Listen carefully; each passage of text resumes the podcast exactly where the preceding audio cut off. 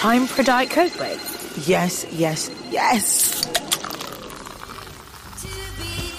Da-da-da-da-da. I really needed that. Love what you love. Diet Coke. Get runway ready. A chance to win the ultimate shopping experience plus hundreds of prizes curated by Kate Moss. Promo packs in store, 18 plus, T's and C's. Visit coke.co.uk/break.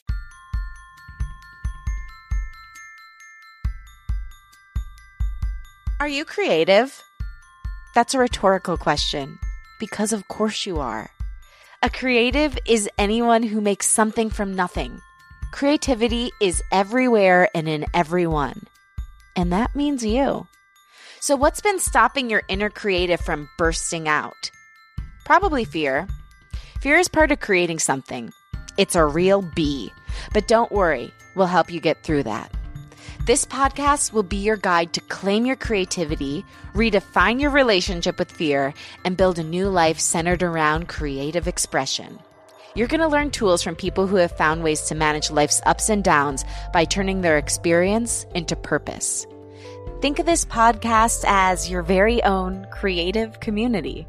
This is Unleash Your Inner Creative with Lauren LaGrasso.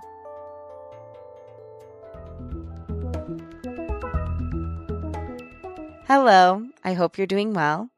It's time for a creative check-in. So today, I want to talk about how important it is to say thank you to everyone who helps you along your creative path. And this idea came up because I was talking to my mom, shout out to Joanne, and she said, yo, you know what, honey, it's so nice that you say thank you to everyone on your podcast. At the end, you know, when I kind of like do a credits. First of all, there's one thing that's really strange about podcasts, and that's that there's no credits, you know, and film and TV, when there's a big production staff or it's just a normal size production staff, you always see credits of every person from A to Z who's worked on the film. But in podcasts, you don't have that. And most people choose to leave it out. But what I love and what I kind of got the idea from is NPR. And they always say every single person who worked on the show up to the intern. You know, so I thought that that was a really nice idea. And I also made a commitment early on when I first moved to LA and I was interning. I did probably like just under 5 internships in the first 3 years I was out here. And I realized in those times that if I was ever a person in power, I was always going to make sure to thank every single person who was working to make me look good. It's just a good practice because, first of all, it's an energy exchange, right? If someone does something nice for you, you're exchanging the energy back by saying thank you. It's really like literally the least you can do. The other thing is what we've learned from pretty much everyone who comes on the show is that when you do express gratitude, you get more of the good thing, right? So, I mean, obviously you should do it just because it's the right thing, but also there's if you want to make it a selfish thing, there's that component. The third thing I would say is that it demystifies whatever success you have. So nothing, especially no creative project, is ever completed alone. I could never have made this show if it wasn't for my friend Liz, who stepped up to the plate and made this amazing music for me. If it wasn't for my friend Juliet, who stepped up to the plate and told me that I could do it and is my basically creative mirror every week. If it wasn't for Annika, who designed the logo. If it wasn't for my friend Ashley, who has helped with so many ideas, including being instrumental in the creation of the name of the show and helping get so many guests, including the wonderful woman you'll hear today.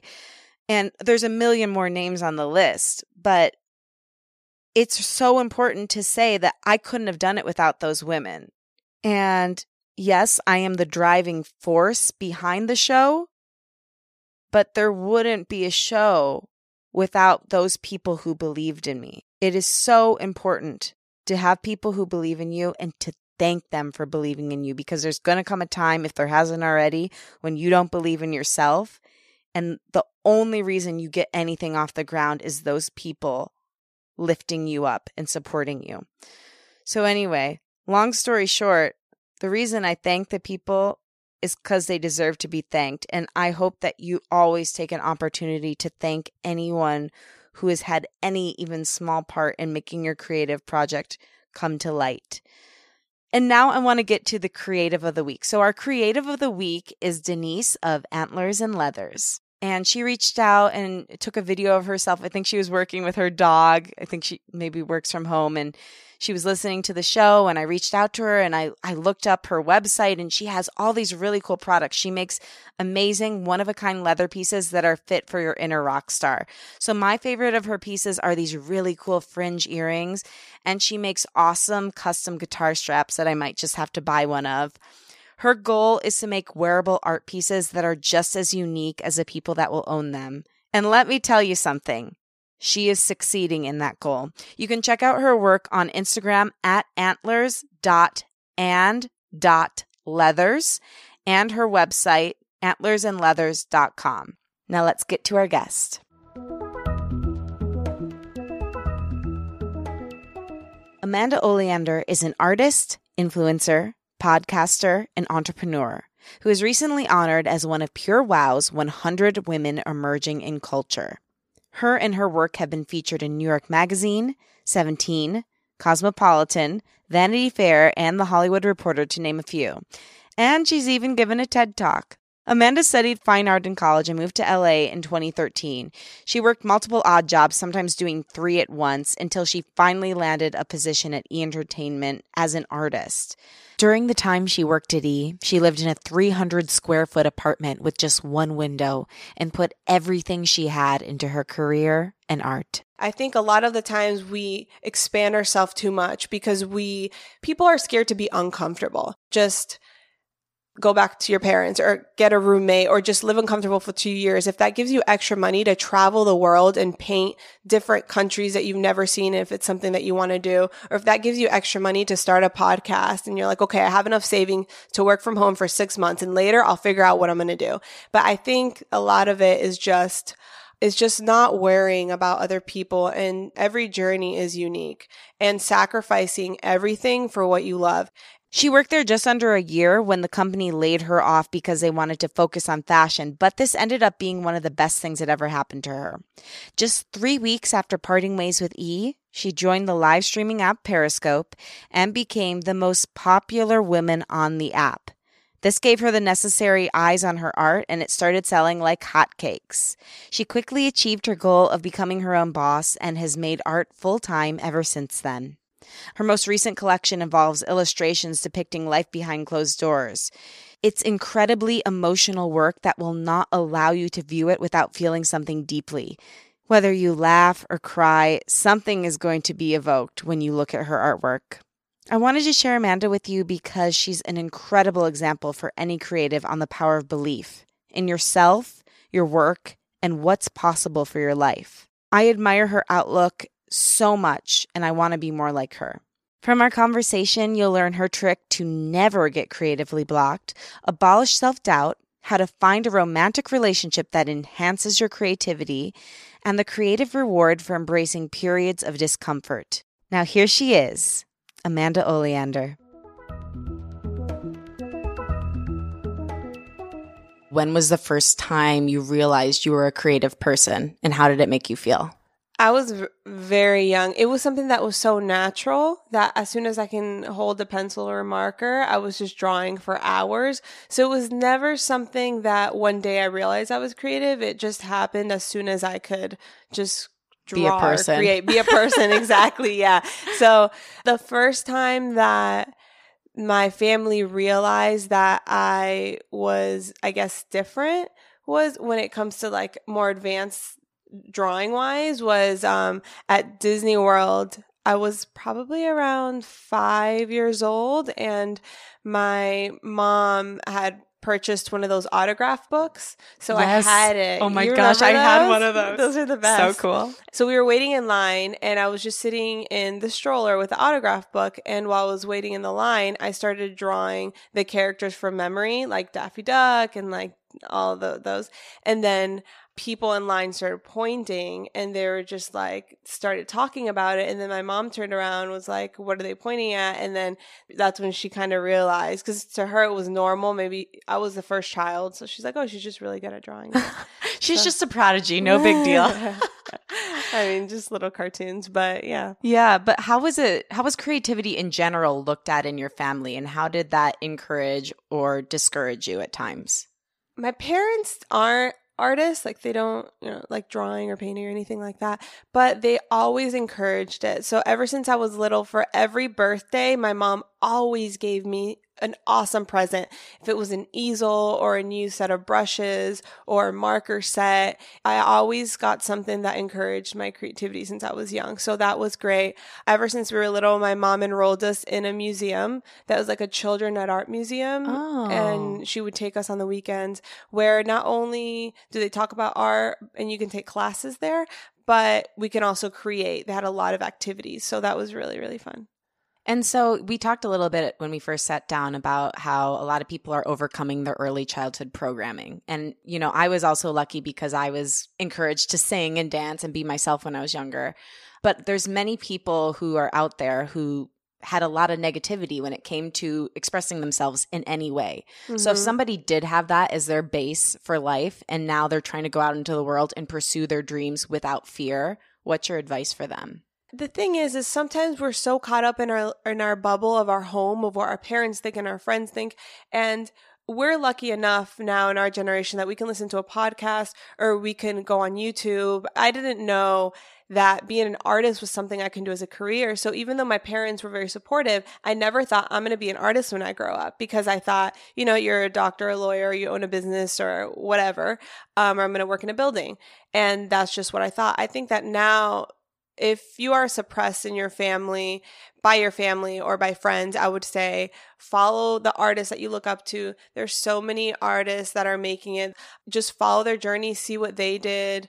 Educate yourself is one of the big things. I do have a fine arts degree. So whatever it is that you love doing, even with art, in my opinion, is educate yourself in it, because there are so many, there's a lot of foundation that you need to build and that you need to learn. So I would just say education is key. Education is key. Yeah. I mean, if you're going to go to school to be a lawyer or a doctor, why not for an artist, you know? Right. And I think it's so sad that so many people look at that degree as a throwaway, because I got my BFA in acting. And oh, okay, I not like acting. So did Joey. Yeah. Yeah, I know. I love it. And we're going to get to your relationship, your beautiful, beautiful relationship that you depict so many pictures of. And you've got a great new podcast out about, well, not just about the relationship, but it features the two of you. It started. So yeah, I think it's interesting because my acting degree helps me with everything. Yeah. It helps me understand people. It helps me be more expressive. It helps me engage in perspective taking and empathy. And I think when you study the arts, no matter what you do, even if you don't go toward the arts, it's going to help you. Yeah. Be a better person and nothing else,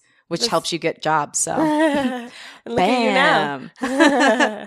So, but I did think it was interesting too, because I watched a few interviews of you and then I read a few articles that were about you, and you said, and you just also talked about the fact that you didn't think that art was a career path. So I'm wondering about what that moment of illumination was like for you when you realized, oh, I could do this forever and make money from it. What was that moment like? How powerful was it? And how can we kind of follow that moment in our own lives? Oh my gosh, that was so exciting for me. I don't know why even back then I didn't look it up to be an artist. I don't know. It just didn't dawn on me. It wasn't until I started college and I started undecided. Then I switched it to business, because I've always loved business since I was little. And you do that now. Yeah. Even though I never took one business class, because I switched out before. And then I took like an elective art class. And when I sat there, I was drawing. I loved it. I thought it was just going to be an elective, kind of like how it is in high school. It's just something you do for fun. And then I realized that everybody in there was going to college to get a fine arts degree. And that's just when I realized, oh my God, I can do this. So I quickly switched my major, and it was amazing. And I didn't look back since. So in those moments in life, I think it's a lot of us teeter-totter, oh, should I do it? Should I not do it? And you made a quick snap decision to follow your passion. So if somebody's in the middle, like there's a line down the table we're sitting at, if they're straddling this line and they're in the middle of, should I go toward my art? Should I not? How can they get away from the fear and the expectations of like what a safe life would be and go toward their artistry? The thing is, you have to put on a balance and see what's what is going to make you happy for the rest of your life? And for me, I look at, and I'm like, what do I want? This is what I want. Like, how much money do I want to make? How much art do I want to make? Where do I want to be in life? Then I put that, let's say, at the top, and then I figure out what do I need to do to get there.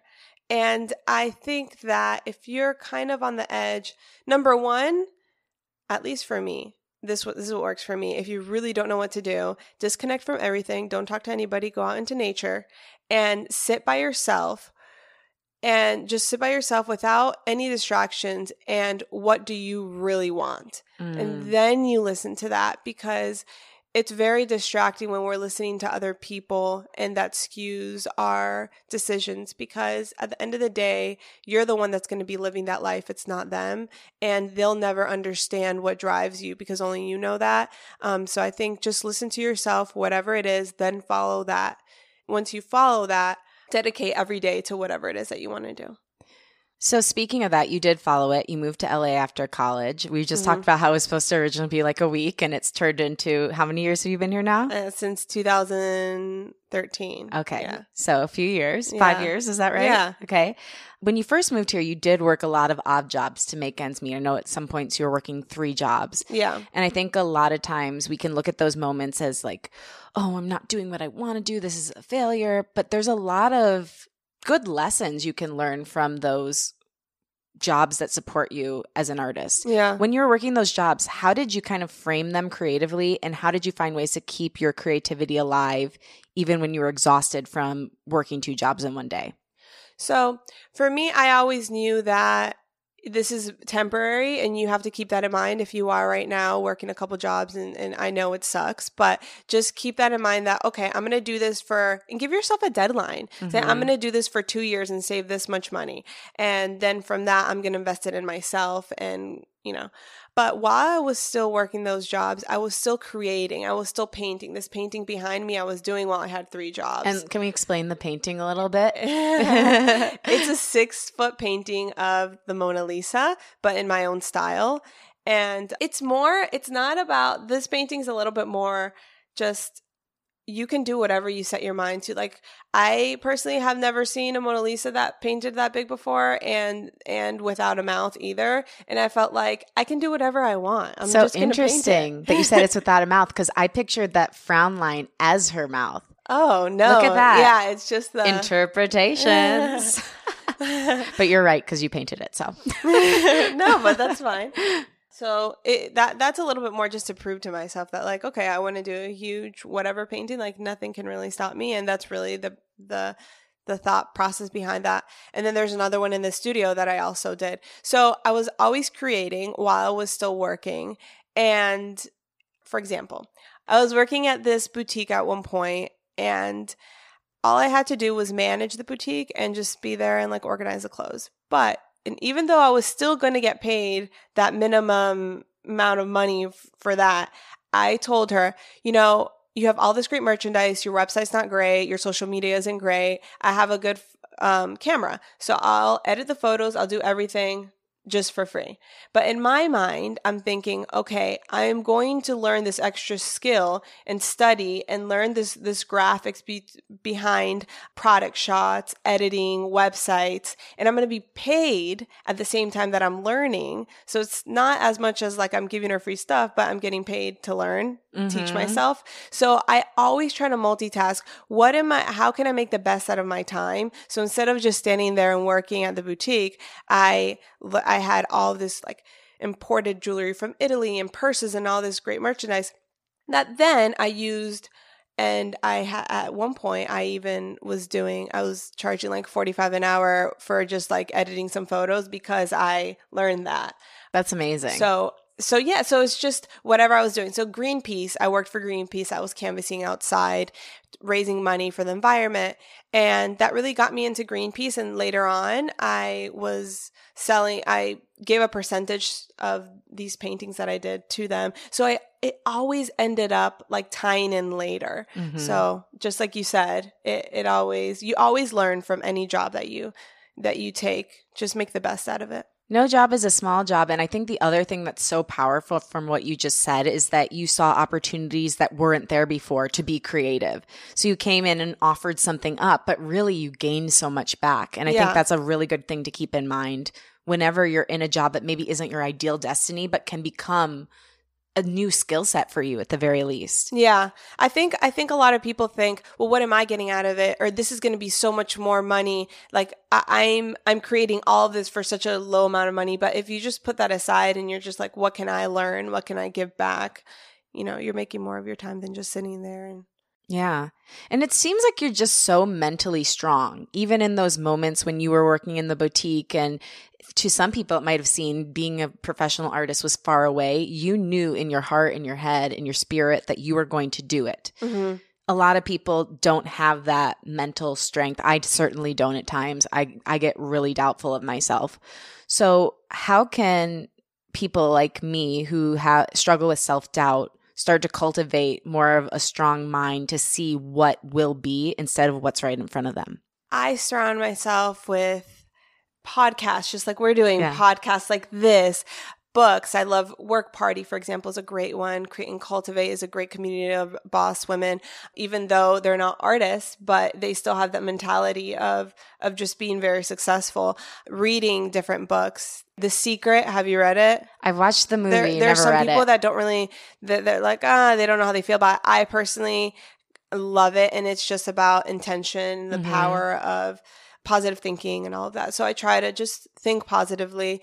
And yeah, I think just surrounding yourself with positive things that you're reading, that you're looking at, people around you, cut negativity out because you already have negativity in your mind. You don't need an extra around you. So just cut all the negative people and then work on, you know, being more positive. Whenever you feel a negative thought in your mind, like you can't do this, just like say, no, I can do this. So it's a lot of mind work too. Do you literally, when you get a negative thought, say no to it? Or how do you kind of say, hey, you're not welcome here in my mind? Yeah. If I ever think of something where like, oh man, this is going to take too long or this is whatever it is, I immediately stop myself and I think, all right, we live in the US. Yeah. These are such first world problems. We have so many opportunities. I think part of it is also both my parents are immigrants. My mom's from Venezuela. And people in Venezuela right now, they don't even have food to eat. And we're over here with like grocery stores, like 5 in the vicinity. And putting things in perspective like that makes me work harder. So many people wish that they had the opportunities that we have. So also that immediately makes me think, okay, when you know, just work a little bit harder. Yeah, you get real. This. Yeah, come on. So putting it into perspective, more of a grand scheme of things helps. Do you have a spiritual practice at all that you follow? You know, the going out into nature is very nice, and whenever I need it, I'll do that. But I meditate in a different way. Since I create, I'm spending 3 to 4 hours by myself without technology, literally just in my thoughts for 3-4 hours straight, just drawing. And that in itself is it really centers me, and I do it almost daily. So do you listen to music ever when you draw, or is it literally just you, silence, and the canvas? Sometimes it depends. Sometimes I listen to music and sometimes I'm just drawing, but cool. It's really nice. And I think that even if you aren't creative, or even if everyone's creative, even if you aren't a painter or illustrator, you can still paint for fun. You don't have to show anybody. It doesn't have to be a masterpiece. It's really therapeutic. So I always advise, get some art supplies and create an abstract piece. I mean, it would be super abstract if I was doing it. I want to ask you some questions about that because I think that I'm so glad I'm interviewing you. I know I'm so glad I'm interviewing you because you're the first visual artist that I've interviewed. And that is an area that I don't have a skill set in whatsoever. And so where could someone like me or a listener who doesn't really have that innate ability start? Like where do I start and how do I start kind of cultivating that skill set? It depends. Do you mean somebody that just wants to do it for fun or somebody that wants to do it for a career? Someone who wants to do it for fun, I think. Okay. Yeah. So for fun, I would just advise you can either paint by yourself and go on YouTube. There's a couple ways. YouTube is introvert. If you want to just be by yourself and you just go on the computer and you can learn so much for free. Yeah, there's ads. Or there's also, which I collaborate with them a lot, it's called Skillshare online. Oh, yeah. Have you heard of it? Yes. A few of the podcasts I produce use them as sponsors. Yeah. Oh, Skillshare is great. Just 99 cents for 2 months, folks. Yeah. Get on it. Actually, I'm partnering with them. I partner with them a lot just because it's so great for my community because they can learn. There's over 1,000 illustration classes on there. Can you imagine? But anyway, so Skillshare I would say is a good one. I'm actually... I collaborate with them. So sometimes in my story, I'll give 2 months free. And some creatives do that too. So I would say, you know, if you see that, take advantage of it. Jump on it. Exactly. But yeah, that I definitely advise because you can learn so many different skills if it's painting flowers or scenery or whatever it is. Mm-hmm. So that's another great thing if you're an introvert and you just want to do it at home. Then there are also these paint classes that you can go to, like the wine and paint classes and go with friends. I think that would be really fun. And then if you want to do a higher level, there's always workshops that you can take from professional artists. Those are usually around $1,000, $2,000 for a couple days. But those you really immerse yourself in and it's more intimate. You immerse yourself and you have one-on-one with a professional artist. I love it. So I want to get back to your path a little bit because I know after those odd jobs, you started working at E! And that was in 2014, right? And so you worked there for a while. You worked really hard. Weren't you staying till like midnight every night? Okay. First of all, wait, why did you stay till midnight every night? And was that required? No, definitely not required. And I would say I stayed probably till like 9:30, 10. There was the last day I stayed there was till like 4 o'clock in the morning. It was because I was using their computer. It was like my last day there. They had let me go. And I was like, all right, well, my computer at home isn't doing too good. So I'm going to stay here till like as long as I can get my website up looking good. Anyways. Thank you, E. Yeah, thank you. No, they're great. So what was the question? Oh, the question was, okay, I had originally asked you why you were staying so late every night. What was the purpose of that? Oh, yeah. So it was 9 to 5 regular. And then I would stay from like 5 to 9. And so 12 hours, that's where you got the 12 from. And I was staying there because my goal was to become my own boss at age 25. And I was working at E! At 24, and I felt like, okay, this is great. I love what I do. I love E! I loved working at E! I mean, oh my gosh, so many goodies and donuts and ice cream. Like every day they had so many great snacks. And it was just like a great ambiance. Like it was just a great experience working there.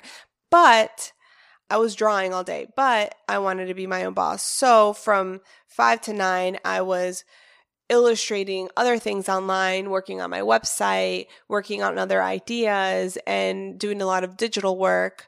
So yeah, I was just working on myself and then I would go home. Perfect. And then I know you said they let you go, and it was really, I mean, I think that was maybe one of your greatest blessings because it was soon after that you did become your own boss. Yeah. Can you walk me through that process a little bit? Yeah. So I was illustrating for them. I would illustrate their articles that they would post, like 9 annoying people at the gym, and then I would just illustrate them. It was so fun. But then I was working for them, let's say, I think it was like 8 or 9 months, and I got called in to the vice president's office, and she was like, hey, Amanda, I love what you're doing, but we're going to put more money into like fashion. But if we need an artist, we'll reach out to you. So today's your last day. It was just like that. Oh my gosh. I didn't even give you notice. No, it was like, so if you can just clean your stuff out and today will be your last day. I was like, okay. And I walked back. I'm like, all right. And see, I don't know. My brain just works this way. Like a part of like, I never cried. I never thought like, oh my gosh, I thought, this is exciting. Who knows what's going to happen next, you know? And I was like, what's the first step I have to do? My website, my resume, everything better look really good because who knows? So that's why I stayed until like 3 that morning, then took all my stuff, left. Before I knew it, that I believe that was February. I think like only 3 weeks had passed by. And then this app Periscope, which was Twitter's live streaming app, launched. And I went on it. I loved the app. I was just bonding, talking to people. And before I knew it, I was the top most followed woman on the app. And that just made my career so much better. And people started buying my art like crazy. So that was great. Wow. Okay. A lot to break down. First of all, like you're clearly a visionary in so many different ways. Like, and I know you said when the app first popped up, you like didn't know what it would be, but you kind of must have had a gut to get on there. Well, tell me about that. My friend, actually, his name is Art Savani, and I went to college with him. I was in art classes with him. He lives in California. He's the one who was like, hey, this app just came up. I think you'd be great on it, because he knows me and he knows that I can just talk for hours and I'm comfortable in front of a camera, and at the same time I paint and multitask. I think I'm just ADD, so I can do so many things at one time.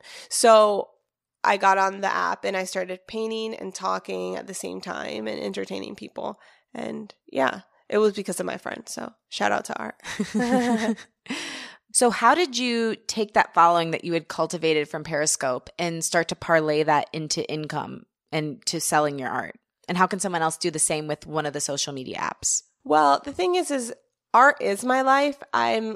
It's what I do 7 days a week every day. So if I was live streaming about my life, it was me painting. So I would paint for hours. So I would be live streaming for like 2-3 hours straight, and people would see the process of the painting. So it was very, it just flowed. It wasn't like, oh, please buy my painting. It was just, I was painting. People saw the process. They enjoyed it. So they purchased it. So did you already have all the art up on your website at that point? Or was it an idea that, okay, so you already had that going? Oh yeah. I had that ready that day. You're like, honey buns, I had that on lock. that day that E left me, I made sure all that stuff was up there. Okay. Well, that brings me to another question that people have actually been asking about, and something that a lot of people who are creative struggle with is setting your prices. Mm-hmm. How did you, and do you still, because you sell a ton of art, go about figuring out what something creative is worth? Yeah, that's a good question. So I was painting for a while and I never sold them because I thought, I don't want to start low. So I want to just keep creating art until I can sell it for a price point that I feel, comfortable with, I feel comfortable selling it. So if, let's say my artwork didn't look that good, I didn't want to sell it. So it's just feeling comfortable with the way that my art looks, and then feeling comfortable with selling it at a certain price. So you have to think about, if being an artist, if you want it to be your full-time job, how much money are you spending on your rent or mortgage, or how much money do you spend on that? How much money are you spending? Like, what are your bills look like, and what do you need to cover that? So everybody's is different. If you're going to buy art from somebody in Kansas, or you're going to buy art in somebody in New York or Los Angeles, it's going to be so much more expensive because the cost of living is more expensive. So that's something that's important too. Now, that's why my artwork was priced at the point that I felt comfortable selling it. At the end of the day, you have to price your artwork if you feel comfortable. If you feel comfortable selling a certain price, then sell it. Once you start seeing, if it starts selling out like crazy at that price, then something's going on. You better bring it up a little bit more. For me, I've gotten to a point where I feel like I'm doubling the prices of my commissions and things like that within just a couple months at this point, just because I feel like, is my time worth it? So I'm selling these prints. I draw during the week, and then on Mondays I'll sell prints of the art pieces. And if one part of your life generates more money, then why would you be spending more time doing a commission that would be making as much money? So that's why it's starting to my commission prices start going up more and more. The more that people buy, the more that my commission price goes up, because why would I spend time creating work for others when I can create work that comes from my soul and my heart that I love doing, that sells anyways? Mm-hmm. So I think that also matters. That's so interesting, because I feel like it's similar in I'm also a songwriter, and I feel like with music, it's so similar, because you can write for a general person and really situations that aren't that specific, but to me, I'd rather hear a really specific song because I know it's the truth. Mm-hmm. And I think that's why people resonate with your art so much, like pictures you draw of you and Joey, or of you in the shower, because it's honest, it's your truth, and something about it is so gut-wrenching, whether it makes you laugh, cry, or just smile. Yeah. Because it makes you feel something, and really that's the only component that anyone wants in life is to feel anything deeply. With music, exactly. Mm-hmm. With music, with storytelling, with any type of art, I think that if there's a passion and there's authenticity and it comes from somebody's soul, that's the most beautiful thing. That's what I said that's why a million times. But it is why. that's why I love doing things from personal experience, because I feel the same when I look at other people's artwork or I listen to a song and I know that person went through that. Right. And it's like, weirdly enough, the specificity of it is what makes me feel connected to you. Yeah. Versus it being, oh, let me make a general painting about everyone's story. Me seeing your specific story makes me feel more connected to you and more connected to myself. Yeah. It's really interesting. And with me, with music, same thing. Yeah. Right. So I think that's so important. That's another tip I would give to artists or creatives. So many people are so worried about income or following or what's popular right now. And they end up copying and they end up doing what they think is going to sell instead of honing in on like, what's your journey? What do you have to tell the world? Because everybody has such a specific, unique journey to tell. And if you're just telling somebody else's because you're trying to gain followers or you're trying to make more money and you're like, oh, I think there's a big audience for this, so I'm going to paint this. And it happens all the time. Right. That's when you kind of lose yourself. So I think it's very important too. I mean, I've never ever seen another artist paint discharge in underwear or like, you know, I draw that. And like, I know, it's so amazing. Oh my gosh. You have a drawing of a girl. It's probably you sitting on the couch with blood just everywhere. And I'm like, that's me. That girl is me. That's an exaggeration. Yeah. But exactly. Yeah. It's an exaggeration, but that's how it feels. Yeah. Yeah, exactly. Yeah. I want to talk in depth about, and I want to get back to like so many things. I want to talk to you for 19 hours, but there's there's a few drawings that made me cry upon seeing them. So I feel like they're worth kind of getting into. And this one in particular that I'm pointing to, it's a woman sitting at a desk, a cubicle, it looks like, at her 9-to-5 job. Yeah. And she's got a box around her head and she has a cage and there's all these ideas coming out. Yeah. And it broke my heart because I feel like so many people are in that cage. Yeah. You know, and I've been in that cage so many times and you captured it so beautifully. Thank you. So if we are that person, first of all, like, what was the inspiration for this? But second of all, if we are that person, how can we take that cage off ourselves? Because most of the time we're putting it on ourselves. Yeah. I mean, that is inspired, of course, from my life, too. Right. You know, I know that experience is inspired from my desk. I mean, Einstein, like... yeah, because there's an Einstein right by E! Yeah.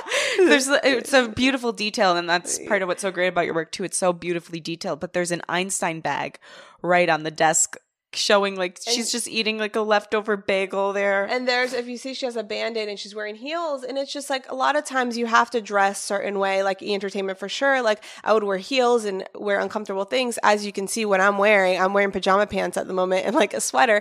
And it's just, it was just a contrast of working from home and working in an office. But I would say for people, a lot of the times we're so worried about what other people think or where we should be in life. So we spend so much extra money on the car, our home, this or that. So when I was working at E!, I was living in a 300-foot teeny studio, one window, which was a brick wall. I didn't have an oven. And it was just like, how can I use my savings just for my art? And then once I have more money and I'm more comfortable, I think a lot of the times we expand ourselves too much because we feel like people are scared to be uncomfortable. Mm-hmm. If it is, just go back to your parents or get a roommate or just live uncomfortable for 2 years. If that gives you extra money to travel the world and paint different countries that you've never seen, if it's something that you want to do, or if that gives you extra money to start a podcast and you're like, okay, I have enough saving to work from home for 6 months and later I'll figure out what I'm going to do. But I think a lot of it is just not worrying about other people and knowing that every journey is unique and sacrificing everything for what you love. Now, I do want to say that I can only speak for myself and people like me. I am not a mother. I don't have kids. That's different. And that is completely different. And you'd have to interview a creative that can, because I do want to say some people are listening and they're like, yeah, but I have all, you know, 3 kids. But when it's just you, it's like we put ourselves in these boxes. Yeah. You know, and we think that we need safety and security, but really it's a lot safer to live a life that you can be proud of. Yeah. And that you're happy every day. Yeah. Even like you said, if you have to downsize. And I think something else that you talk about that's so great is like spending money on your creativity. You say don't cheap out on having good supplies. Like don't put all your money into going out and getting drinks with your friends. Spend your money on your career, on what you want to do. Yeah. And then once you invest in, and I have that one about the jars. I don't know if you saw it about the girl that she's saving money and she's putting money into the dream jar. And that's what I'm saying. It's just invest in yourself and invest in your mind and your education. And that is going to help you then achieve more. Mm-hmm. Yeah. And I think a good thing too that you can do, because my therapist has had me do this before, is when you have a fear, you keep asking what the worst thing that could happen about that fear is. And then what? And then what? And then what? And usually the answer at the end is either not really true or like so extreme it's laughable. And you see, okay, it lifts the veil of terror and shame and fear and helps you go toward whatever you're avoiding. Yeah. Because of that being terrified. Yeah, it's true. Or we think, oh my gosh, if I don't, I mean, for women that are, you know, like I said, like us, we think, oh my gosh, if I don't have a job, what am I going to do? I mean, at the end of the day, most of us can always go back to our parents. Most of us can always downsize, or it's all about just. Or you have a friend, like if you don't have a good family situation, you have a friend who loves you. Yeah. Or you can, my friend right now who's literally living in a room that's a dorm room for all intents and purposes. And he's so happy because he's pursuing his stand-up and he's pursuing his acting. And he has a little kitchen where he can just make some food on like a hot plate. And that's all he needs. Yeah. You know? Yeah. We need a lot less than we think, but we do need to be okay with ourselves. Yeah. And I also do want to add that, you know, I lived in that studio for 1 year. And after that, I was making six figures. Like, it was only 1 year of living like that. A lot of times you think, oh my God, we're going to do this for the rest of our life. But no, you sacrifice a couple years. There's a saying, this is probably not going to be exactly it, but entrepreneurs are people that will live a couple years like most people won't. So then they could live like most people can't. Ooh. And that's the thing. People don't ever want to go through that struggle. Usually it doesn't last that long, because if you're sacrificing everything, you're going to meet the right people, you're going to do the right things, you're going to 100% put all of your time into yourself instead of somebody else's business. Mm-hmm. Another good quote that I love that is, because of the collective insecurity of society, there's so much less competition in the top. It's awesome. It's horrible, but it's true. So it's just like, it's not, you know, and I always say when I mean, sometimes people reach out, I'm like, both my parents were immigrants, I'm female, and I'm an artist, and I did it, you know, like you can do it too. Right. It's true. And I just want to talk about one other painting. You have this other painting of, it's to me about self-love, a girl looking in the mirror, and the image in the mirror comes out and hugs her, and she hugs the image back. Yeah. How has self-love been important in your journey as a creative, and how can other people start to cultivate more of that? It's so important. And like I've said before, it's important to cut out negativity. So I was in two back-to-back abusive relationships, and those were really hard. So, you know, they really knock you down, and they were in total 8 years. That's a very long time. So I had to cut the negativity out of my life and start healing myself. And that's what I did when I lived by myself in that teeny studio. That's where I have the painting of the girl watering the roses. That's where that came from. So what I would always say is, self-love is a journey, but as soon as you cut out negativity, you will be amazed at how fast you will bloom. You will bloom so much quicker once you cut that out. And I think it's important to do things that make you feel good, and whatever that may be, it's different for every person, but do things that make you feel good, take care of yourself, take care of your health and it all, and do things that you love, and it just shines through you. And speaking of self-love, that obviously blossomed into a very beautiful partnership between you and Joey. You met him. It was after you had done a whole year of being single. Yeah. And you were at this very apartment building where we are now. Yeah. And it was – I mean, you were friends first, but you're basically in love the minute you met each other. You just didn't know it yet. And so I know that he and your relationship has been a big inspiration for your creativity. Mm-hmm. So I'm wondering – well, first of all, like, how – tell a little bit about your relationship and how it inspires your art and how other people can kind of go toward a relationship like that. Because I think that we don't realize the impact our partner has on what we are and what we're capable of. And they can really make or break you. It's so true. I mean, my career didn't take off till after I got out of the relationship. I was single. I got chills. And it was because of that. But what's so special about my relationship with Joey is just that we genuinely want the best for each other. We want the best for each other.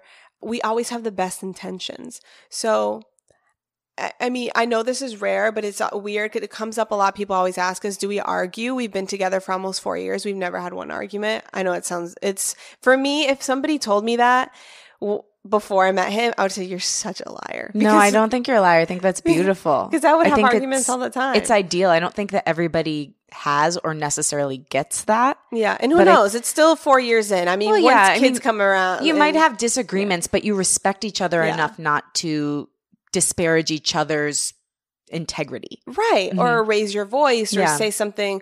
Especially knowing your background. I'm sure that that's such a crucial part of why you love him so much and trust him so much. Mm-hmm. Yeah. Yeah. It's like, finally. Yeah. A good man. Yes. You know what? This is what I say too. For anybody that feels like, oh, I'll never find somebody or like this world or blah, blah, blah. I think just think to yourself, if you exist, if somebody like you exists, that means somebody else does too.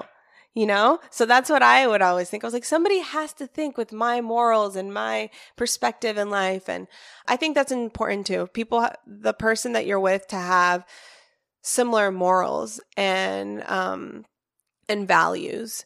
And there's always has to be respect. I mean, you know, never putting anybody down and always being there for one another. It also helps that we like the same things. I mean, if you're in a relationship with somebody that loves going out and the other person doesn't, I can see there can be arguments, but. So you're both in creative fields. Does that ever bring up any issues or does it enhance each other's creativity? It enhances it. And not only that, but we have the understanding that we need the space too. Because even though I work from home, I do have my own art studio and I'm in there for 4 or 5 hours sometimes. Or let's say I was going to make dinner at like 7, it's 9:30 p.m. He will never go in and rush me. Like he might be hungry. He'll start eating snacks or he'll say, let's just go out to have dinner. But he would never rush me for anything because he knows how important it is that if I'm in the groove, I'm in the groove and we're going to skip and we're going to figure something else out. But that comes first. Same thing for him. When he's doing something creatively or working on a project or a voiceover character. But he grew up in a very creative household. Both his parents are artists. That's his mom's work right there. Oh, I'll have to interview him sometime. Oh my gosh, his dad's Cookie Monster. Oh, get out of here. Yeah. We'll have him and Cookie Monster and you on and Mona Lisa. But all the heavy hitters. But yeah, he grew up in like a crazy awesome creative household. His mom's a fine artist. His dad does voiceover work and he's puppeteering. He's been the voice of, I mean, he does the Muppets also and things like that. So I love his family. It's so awesome. Amazing. I know you told. Okay, so that kind of is a perfect segue into your podcast because you told the story of how you two met and how you fell in love, and you talked about his family. Why did you want to start the podcast, and what's been your favorite thing about it so far? So, it's such a fun way to interact with people and share our stories and just give light to the creative world that sometimes people don't know, the behind the scenes. Mm-hmm. The podcast, I would say, is more of Joey's baby, really. He is a voiceover actor. He does a lot of voiceover on TV. He has over 30 characters on PBS, and he's great at it. So it's more of his thing, but I love talking. So for me, it's great. And it's such a bonding experience. Don't you bond? I mean, every time you're podcasting with somebody, you make direct eye contact. Yeah. There's no technology. That's it. It's just you and that person having a long conversation. So it's also really nice. It is. Like, this is the greatest way to get to know someone. You know, it'd take probably at least a year of knowing you to uncover all this information. Yeah, that's so true. And we're doing it in one setting. But it's true. And you have such a great dynamic together because he's really goofy and you're really sweet and light, and like you kind of like balance each other out. I don't know. It's beautiful. Yeah. I'm so thankful. And you should listen to the most recent one about ghosts. Oh, yeah. And you have a ghost story. Oh, yeah. Oh, my gosh. Well, you should have one. Maybe I'll do one about creative ghosts, because I feel like the one, whatever I encountered was very creative. Back to you, though. So you do lots of 100-day drawing challenges, and you're creating every single day. Have you read The War of Art by Stephen Pressfield? I know I should. Well, you already do it, so you kind of don't need to read it. But so what's your take on working every day, and like how militant are you with yourself about it? I know you were sick last week. Did you still push through and create that day? Yeah, I still created some of the days. I mean, there was I would sleep, let's say, till 2-3, and then have like green juice and like take care of myself, and then I would go into the studio and work. But I didn't, not every single day, because you know, you got to take care of yourself too. But I was very diligent on it the first 300 that I did. First 300 days. 300 days. Wow. Yeah, the first 350. I'm already over 400. I lose track. But I was doing it every single day. Now with wedding planning and so many other things going on, you know, it's like every other day or something like that. But yeah, it's something that I love doing. If I don't create for, let's say, 2-3 days in a row, I already start feeling bad. Like my body, my mind, I'm like, I don't feel good. I have to create. So it's just something that I don't really have to push myself that much, just because I need it. Do you recommend for all creatives to get to their art or their creativity, whatever their project is, every single day? Yeah, I think that that's a piece of advice that was given to me in college by a professional that came into the classroom, and he was just giving all of us advice. And I really took that with me. You have to start a habit. So the hardest thing with anything, even creating art, is starting. Like starting the podcast. Oh, I want to write this book. Write the book. Just start it, and then you figure it out. Then you learn on the way. If you make it a habit, which after 90 days, anything becomes a habit, then that's where it just feels like a need. You're addicted to whatever it is. So might as well make it something that's really good and you love doing. So these 100-day challenges, I advise anybody to do for whatever it is that you love doing, because it keeps you, there's a goal, and it keeps you, you're closer to the goal. And then there's an ending. You know, I actually did that at the gym the other day. I was on the Stairmaster and I was like, oh my gosh, I can't do this. And then I started counting like to 10, like these things on the floor. And I was like, 1, 2, 3, 10. And I counted again and again, and it helped me. And a lot of times it's just, like I said, it's tricks. Just your mind. It's like a trick. Yeah. Do you ever get creatively blocked? I'm trying, you know, it very rarely happens, because I'll actually show you. Whenever I have an idea, no matter when it is during the day or at night, or sometimes the worst is like right before bed, Joey and I are cuddled in the perfect position. We're so comfortable. And then the idea comes to my mind and I'm like, I'm sorry. You have to unclamp. Unclamp, Joey. Yeah. We're like, I'm sorry. I got an idea. So he gets it. But whenever I have an idea, I write it down. So if I ever have a day where I'm like, I don't know if anything happened like today or yesterday that I can think of, I go back to my ideas list. And so this is my gosh. List. Okay. You got to talk into the mic though. Okay. So this is my ideas list. And it's okay. Just to give you an idea, she's been scrolling now the whole time since she first started talking about it. She's still going, and I'm still going, still scrolling, still scrolling. This is unbelievable. I mean, I need years to draw all these things. And you will. So that's what I have. So sometimes I joke, I'm like, I need to reincarnate and then continue in the next life. But I think we all have great ideas, but we forget to write them down. And we're like, we'll remember. And then we don't. And I think it's not only for me, but or for somebody that's an artist, but for anybody, you might have had a really great idea like a month and a half ago, but you never wrote it down and now you forgot it. Yeah. So it's like the moment that, especially when you're feeling really inspired, the moment that an idea comes to you, keep a running list, and then in those moments when you're feeling blocked, you have that list to fall back on. Yeah, or when you have extra time, for people that don't work from home and don't have like, oh, I have like 2 days to work on something. Oh man, I'm not inspired, or like, yeah. So it's like little gifts from the universe. These ideas, I think they're very important. They come to you for a reason. So yeah, you should answer the call. Yeah, my dad told me that. That's great advice, Dad. Yeah, thanks, Dad. Where's Dad from? He's from Chile. Oh, wow. Yeah. Repping it.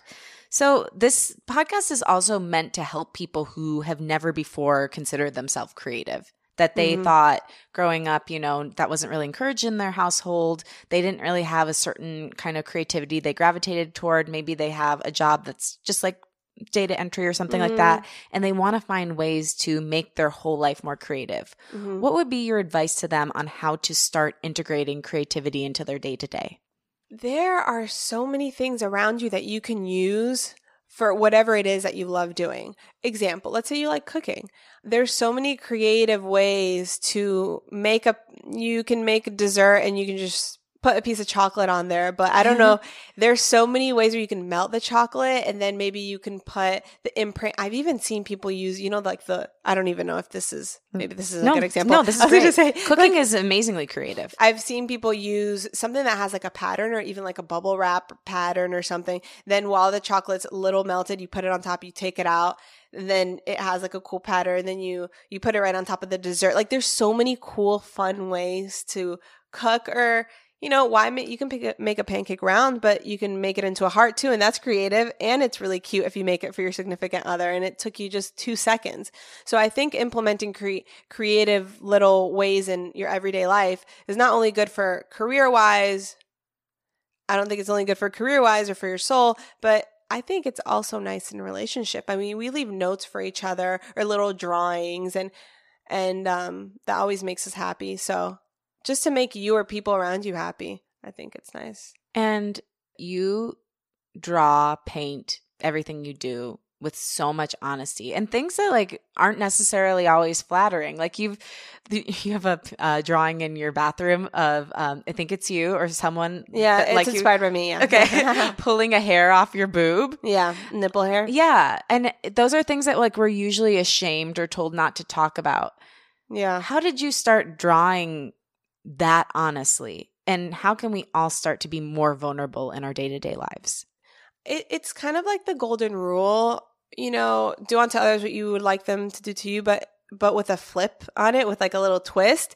Who would you like to meet? Or draw what you would like to see, or be, you know, create or sing something. And for me, that was honesty. We are so inundated on Instagram with so many photoshopped images, so many people's perfect lives, and all of these things that make us feel my life doesn't look like that, or, you know, my hair doesn't always look like that, or whatever it is.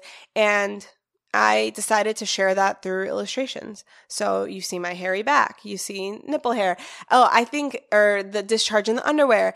And it opened up a lot of conversations. I couldn't believe so many men didn't even know that women have discharge when they're not turned on. Like they just have it regularly. It's just like coming out. They didn't know. There to say hi.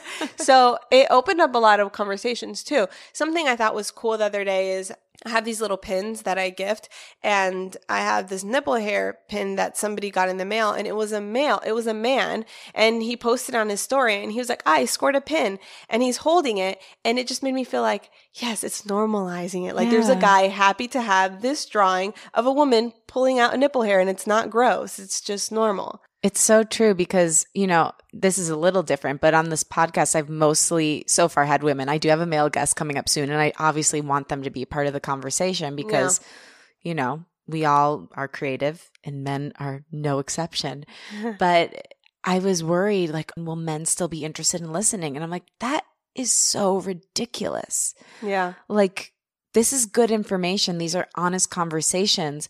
Why wouldn't it make anybody want to listen regardless of their gender? Yeah. I mean, it's great information that they're learning, and you learn more about different paths and different, I mean, you might learn more about your spouse from listening to things like this, or for looking at female art, or I think it's really important to normalize both genders. Yeah. And not just both. There's many genders now. There always have been. We just called it out recently. So I don't know if you've ever thought about her, which I think you have. I think you actually have a drawing. But I talk a lot about the inner child. Oh, yeah, I do. Yeah. And I think about my inner child a lot and doing right by her. And I think that your inner child is intricately connected to your creativity. So if your 5-year-old self, the little girl with the autograph book from Disney was standing in front of you today, and you're both like distinct beings standing, she's in front of you and you're in front of her, and she's looking at you and seeing all you've accomplished, your incredible art, who you are, your beautiful love, what do you think she would say to you and why?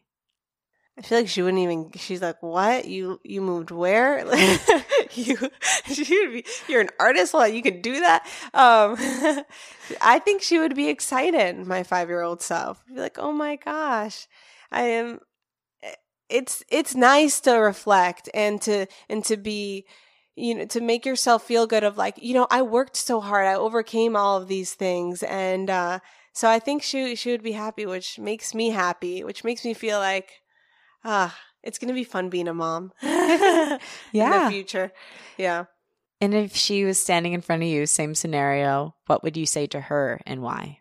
Oh, I would tell her, keep on drawing. By the way, you can be an artist. You can be an artist when you grow up, so you don't have to worry about what you're going to do when you're 18 or 19. So I think it's nice to, as soon as you figure out what it is that you love doing, do it, because there's so many people that they don't even know. Mm-hmm. So if you do know, then do it. You are already one leg up of, you know, you have the privilege of already knowing what you love doing. So I think, you know, go for it. I know so many people that are still trying to figure it out, and everybody's on their own path, but it is a little sad sometimes when I think, man, this person, they still have no idea, like not even a little bit. So but if you trace your life and you look back, there's always the answers in our childhood. I agree. Yeah. That's why I always bring up the inner child, because it's like, look back. And even if it's not like, oh, I love singing, so I should be a singer. Maybe that was like a sign that you want to be a pastor and, you know, incorporate that into your ministry. Maybe that's a sign that you want to use your voice to heal others in some way. Yeah. Maybe it's a sign that, you know, you are a teacher. It could be anything, but the answer is always rooted in what gave you joy as a child. I agree. That's so beautiful. I really agree with that so much.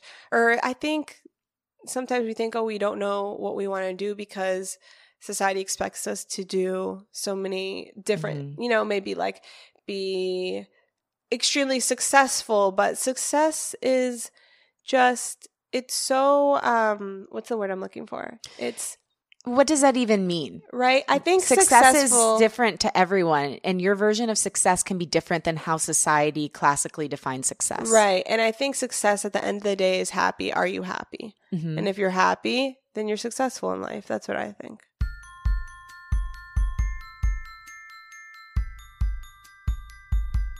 Thank you so much for listening, and to Amanda Oleander for being an incredible guest. For more information on Amanda, check out her social media at Amanda Oleander. That's at Amanda, Oleander, and her website, amandaoleander.com.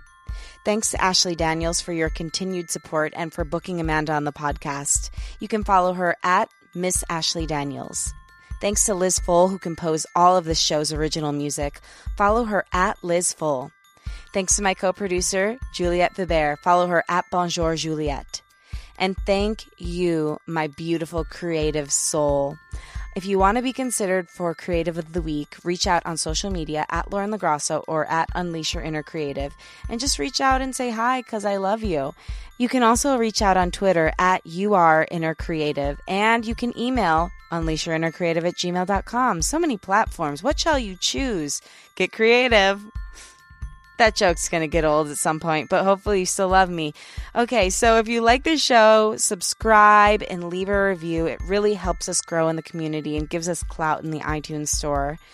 And if you really like the show, tell a friend so that they can join our creative community. My wish for you this week is that you get out there and put your work into the world. We need your art, your voice, and your story. If you've never put anything out yet, this is a perfect time to start. This community will embrace you with open arms. I believe in you. Talk with you next week.